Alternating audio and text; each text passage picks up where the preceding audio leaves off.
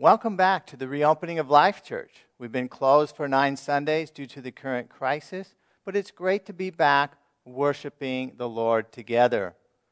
Psalm 100 says, Serve the Lord with gladness, come into his presence with singing. Know that the Lord is God.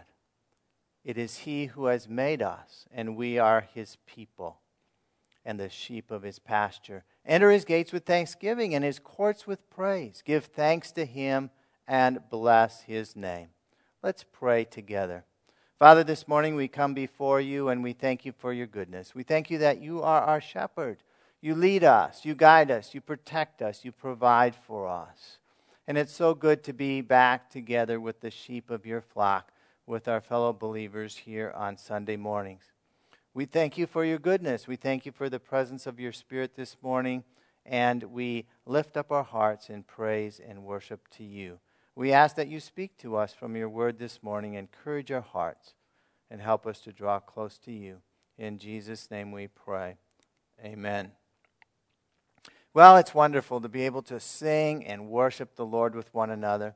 And so we give thanks to the Lord for his protection, his guidance, and his provision for our church family over the past months. Our current message is called Church Without Walls. And in this season, we, we've continued to meet virtually through the internet and by phone over the past months.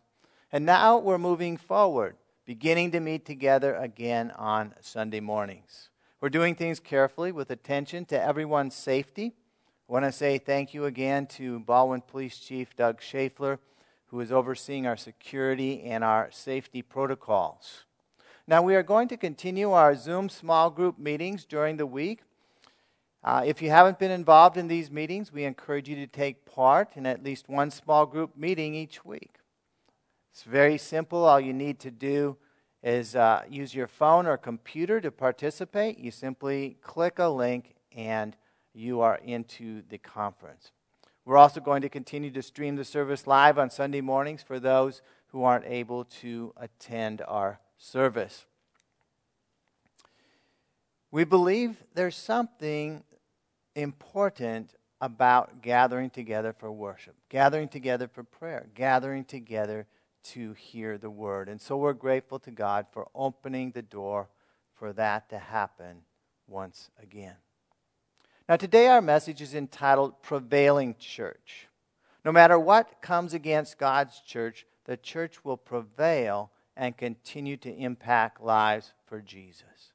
Uh, Jesus said in Matthew 6, verse 18, On this rock I will build my church, and the gates of hell shall not prevail against it.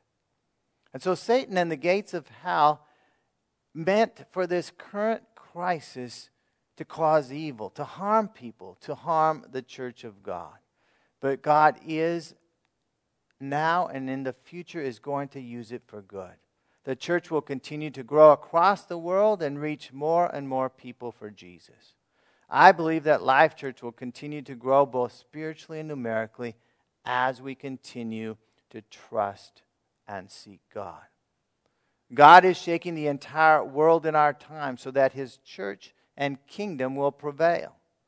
The gates of hell will not prevail. They will not have the last word.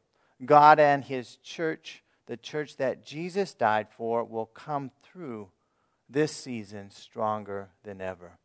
We will prevail against the gates of hell and rescue many more people for Jesus. Now, today we're going to be studying a fascinating story in Acts chapter 12 we're going to learn how the early church prevailed in a difficult season in their history. And I believe that God wants to encourage us in the time that we are in as well. The first principle that we need to embrace is that united prayer is powerful. United prayer is powerful. Our story begins in Acts chapter 12, verse 1. It says, About that time, Herod the king had laid violent hands on some who belonged to the church. He killed James, the brother of John, with the sword. Now, you'll recall that back in Acts chapter 7, Stephen was the first martyr. He was stoned to death by the Jewish leaders for teaching about Jesus. But now, not only were the Jewish leaders persecuting the Christians, now the Roman government was getting involved in the persecution of the church. And so, to enhance his own popularity, King Herod sought to please the Jews. Now, the Jews were upset with the growth of the church because both Gentiles and Jews were joining the church and being saved and leaving the synagogues. Herod decided to persecute the church. Herod began to arrest and behead with the sword those the Jews most feared. James, the brother of John, was one of the 12 apostles chosen by Jesus, an important leader in the church. He was beheaded with the sword, just as John the Baptist had been during the ministry of Jesus. Our story continues in verse 3. And it says, And when he, that is Herod, saw that it pleased the Jews, he proceeded to arrest Peter also. This was during the days of unleavened bread. And when he had seized him, he put him in prison, delivering him over to four squads of soldiers to guard him, intending after the Passover to bring him out to the people. And so, since the killing of James pleased the Jews, Herod now arrested one of the most prominent apostles in Jerusalem, Peter. The Jews were holding the festival of unleavened bread, followed by the Passover, and so Herod kept Peter in prison until those Jewish holidays were over to avoid upsetting them. And the plan then was to execute Peter after the Passover. Now, earlier in Acts chapter 5, we read that the apostles had been arrested but, and put in prison, but angels had helped them to escape. And Herod, seeking to keep that from happening with Peter, stationed four squads of soldiers to guard him. Each squad would guard him for three hours at a time. Each squad had four soldiers. Two would be in the cell chained to Peter, and two at the cell door. It seemed like an impossible situation to escape. Stephen, a great church leader, had been stoned to death. James had been beheaded, and now Peter was scheduled to be executed immediately after the Passover. Things did not seem to be looking good for the church. Verse 5 So Peter was kept in prison, but earnest prayer for him was made to God by the church. And so the only thing that the church could do was to pray.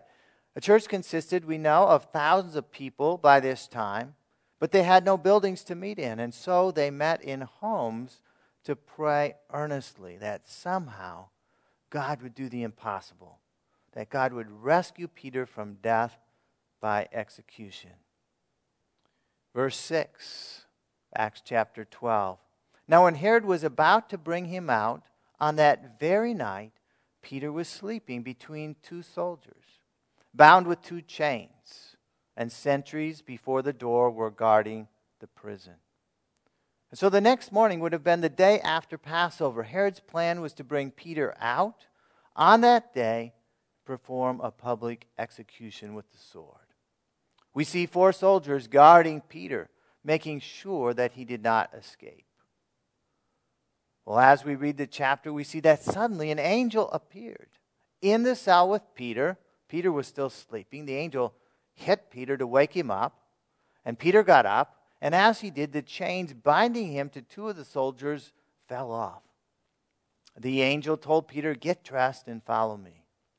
This was so surreal and so unbelievable that Peter thought he was seeing a vision, that this was not actually happening. The guards that had been chained to him were in a deep sleep, as were the sentries at the door.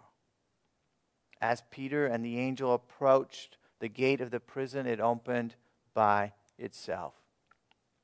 And as they left the prison grounds, the angel disappeared, and Peter was left by himself. Verse 11 says, When Peter came to himself, he said, Now I am sure that the Lord sent his angel and rescued me from the hand of Herod and from all that the Jewish people were expecting. Peter realized that his escape had not been a dream, it had not been a vision, but it was reality. The impossible had happened. He'd been rescued from certain death. The united prayer of that early church was powerful. Now, in our story so far, we, we've seen the importance of prayer meetings. And we see these type of prayer meetings throughout the book of Acts. Why? Because they were essential to the growth of the church and its members. Now, we may have questions today, such as why can't we all just pray individually at our homes? Why do we have to have prayer meetings? Well, we all can and we should have our individual Bible study and prayer times each day. And yet, there is something powerful released as the people of God gather together to pray. God's Spirit is present in a special way. Now, in the last few months, we've been having weekly Seek God meetings to pray together, and we've been doing it through Zoom audio video conferencing on our phones or computers. And we're going to continue to have those meetings on, on Wednesday nights, and we hope to have even more people participate so that everyone that participates and the entire church family can be blessed. Perhaps you've been apprehensive about getting involved in a prayer meeting. Maybe, maybe you feel like you couldn't pray in front of other people. Well, the good news is that you don't have to pray aloud in front of other people at our prayer meetings. Uh, you can simply listen, you can agree, you can pray silently with other people's prayers. But your very presence and silent prayers are a blessing and have power. And so I'd like to encourage every attender to be involved in at least one of our weekly meetings outside of the Sunday morning service. It's one way to join together with other believers. We have small group meetings in the evenings on Sunday, Wednesday, Thursday, and Friday nights.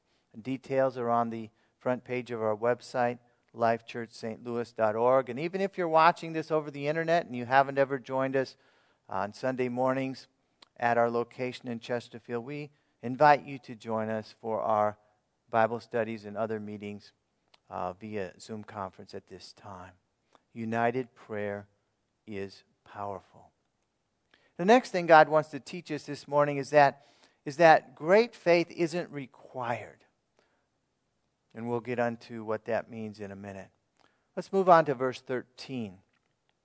It says, And when he, that is Peter, knocked at the door of the gateway, a servant girl named Rhoda came to answer. Recognizing Peter's voice, in her joy, she did not open the gate, but ran in and reported that Peter was standing at the gate. Well, Peter had found his way to the house of Mary where a prayer meeting was going on.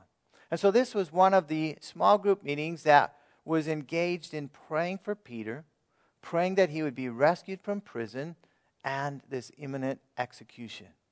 And so this servant girl, Rhoda, answered the door, excitedly ran back to tell others, leaving Peter standing outside. Well, after she went in, verse 15, the people inside said to her, You are out of your mind. But she kept insisting that it was so, and they kept saying, It is his angel. But Peter continued knocking. And when they opened, they saw him and were amazed. And so the people praying for Peter's release didn't believe Rhoda. They told her that she was crazy. And when she kept on telling them that Peter was at the door, they tried to dismiss her, saying, You must be seeing Peter's guardian angel. Well, Peter didn't give up. He kept knocking on the door, and finally they let him inside. Everyone was amazed. Amazed at what? Amazed that their prayers were answered. Their prayers had actually been answered. And so it seems that the believers were praying fervently for Peter, but they really didn't have much faith that their prayers would be answered. They certainly did not expect Peter to show up at the door of the house that they were praying in. And yet, God answers the prayers of people who were not praying with great faith. And that should be an encouragement to all of us.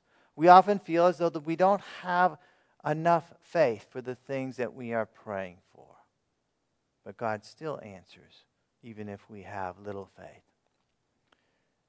After Peter came into the prayer meeting, Verse 17 says, But motioning to them with his hand to be silent, he described to them how the Lord had brought him out of the prison. And he said, Tell these things to James and to the brothers. Then he departed and went to another place. And so Peter addressed the prayer meeting. He told them how God had answered the, uh, their prayers. He told them how the angel had come and miraculously brought him out of the prison. And then he left for a safer place. And so, great faith is not required for our prayers to be answered. Jesus said that if we have faith as small as a grain of mustard seed, great things can be accomplished through prayer. You know, sometimes we tend to disqualify ourselves or, or our prayers. We may think that our prayers are not working and maybe there's something wrong with our faith or somehow we don't have enough faith. Now, there are many things in life that take time to grow in and master. For example, suppose you, you want to learn to play the piano. Uh, it's not going to happen in a day. In order to play the piano, you need to take lessons from someone who is more proficient. You observe how they play the piano, they give you lessons, and then you practice. And your practice would begin with simple pieces, and then it would eventually move on to more complicated pieces. To become a good piano player would normally take years of lessons and practices. But God desires for every believer to be a good prayer. A good prayer is simply someone who has learned to talk to God, to listen to God, and to speak back to God as one would converse with another person. And as we learn to pray in private, you will have more confidence to pray with others as the Lord leads you. The more you pray and see answers to your prayers, the more your faith will grow. And so, God's desire for our church is for it to grow in prayer grow in prayer power as each of us grows in our individual prayer lives. Next, we're going to see in our story that God's church is unstoppable. Now, remember that it was King Herod that had taken up this campaign of persecution, executing the apostle James, trying to execute Peter. Let's see what happened in verse 21. It says, On an appointed day, Herod put on his royal robes took his seat upon the throne and delivered an oration to them, to, his, uh, to the people there. And the people were shouting, The voice of a God and not of a man. Now, Herod was a very prideful ruler, a very prideful king. He lived in great luxury and decadence. And as he was speaking to the people, they began to chant this phrase the voice of a God, not of a man. The voice of a God, not of a man. What happened? Well, verse 23 says, Immediately an angel of the Lord struck him down because he did not give God the glory, and he was eaten by worms and breathed his last. And so here we see angels involved once again. In this case, striking down King Herod. Not only had he been persecuting and killing believers, now he was accepting worship as a god, as a divinity. The historian Josephus records that King Herod was overcome in violent pain during this speech, and he died in agony a few days later. Now, the scripture has no record of how the church was praying regarding King Herod, but, but I have no doubt that their prayers were instrumental in God releasing his judgment on this evil king. Herod, who had sought to execute Peter, had in turn been in been uh, judged by an angel of the Lord. Now, that leads to the question why did God allow the apostle James to be executed and Peter rescued? Now, I can't say I have the answer to that question. We, we really don't know all that was in God's plan, all that was in God's heart. And yet, we must believe that God's purpose for James' life was over and it was time for him to go to his heavenly reward. Well, Peter still had much work to be done for the kingdom, and so Peter was rescued. Now, the next verse gives the conclusion to our story today, verse 24. It says, But the word of the Lord increased and multiplied. The word of King Herod, his oratory that made people think he was divine, was silenced forever.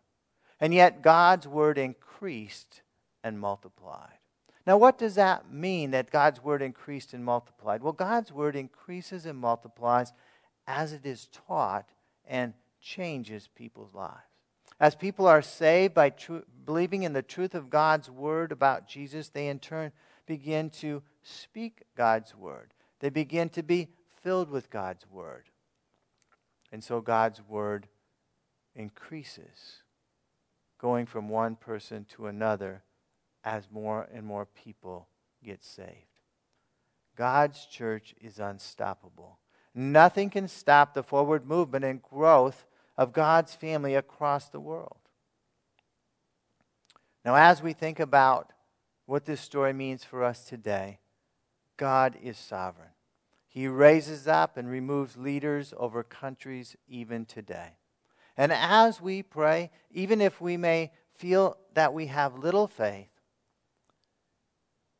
God moves mountains. And I believe that God has great things ahead for our church for Life Church. Even though God is shaking really the entire world, his kingdom and his church will not be shaken. We are built upon the unshakable rock of Jesus Christ. The church will prevail. And as the church advances, each member of the church will be blessed and continue to grow spiritually. As the church advances, more people will be saved and added to the kingdom including your friends and your relatives that you've been praying for, sometimes for years. So I'm glad that we're part of God's prevailing church. And so this morning, I want to give everyone who's listening an opportunity to be part of God's church. If you've never committed your life to Jesus Christ, I'm going to give you an opportunity to pray with me and to be born again. There's three steps to committing your life to Jesus Christ. First of all, you need to admit that you've sinned and turn away from that sin, repent of that sin. Secondly, B, you need to believe in Jesus Christ. Believe that he died on the cross, that your sins might be forgiven, and he rose from the dead. C, commit your life to following Jesus as your Lord and Savior. So let's pray together. Pray along with me wherever you're at. Father, today I admit that I've sinned, I've done wrong things, and I repent. I turn away from those sins. I believe that Jesus Christ died on the cross, took my sin upon himself, paid the penalty that I might be forgiven. Please forgive me. Come into my life. I commit myself to following you as my Lord and Savior from this day forth. In Jesus' name. And for those of us who are believers, let's pray as well. Father, we thank you for the privilege of meeting together again for worship this Sunday. We're grateful for your presence among us and for your protection. Help us to grow in the power of united prayer as a church family. I pray that each person this morning might be encouraged to pray with the faith that they have we believe that your church is unstoppable and your kingdom is unshakable. May our church continue to grow to reach more people with the truth of your word. In Jesus' name, I pray. Amen. If you prayed this prayer today with me to commit your life to Jesus Christ for the first time or to recommit your life, we'd like to pray for you and send you some helpful material. Please indicate that you prayed in the comments below or contact us, the church via messenger, uh, email, or through our phone number, uh, which is on our website or on Facebook. Our stewardship scripture this week is found in Matthew 6:24. It says no one can serve two masters. Either he will hate the one and love the other, or he will be devoted to the one and despise the other. You cannot serve both God and money. And so today, may we choose to serve one master alone. That's God and not money. We believe that He will provide and care for us as we put Him first. And so God's Word tells us to give tithes, which are 10% of our income, to support the local church, and offerings, which are given above the tithe to support worldwide missions. Online giving is available at lifechurchstlouis.org slash give, and checks can be mailed into our church at 15036 Clayton Road, Chesterfield. Thank you to all those who are continuing to faithfully give to God and support our church, family, and our missionaries. We invite you to join us next Sunday at 10 a.m. We'll be meeting at our facility at as again on Clayton Road in Chesterfield uh, for the last message in our Church Without Walls series, which is entitled Spirit Baptism. We're going to talk about receiving the power of the Holy Spirit. If you're not able to attend our physical meeting, the message will continue to be streamed online next Sunday at 10 a.m. on both Facebook and YouTube. God bless you. Have a great Sunday and rest of the week.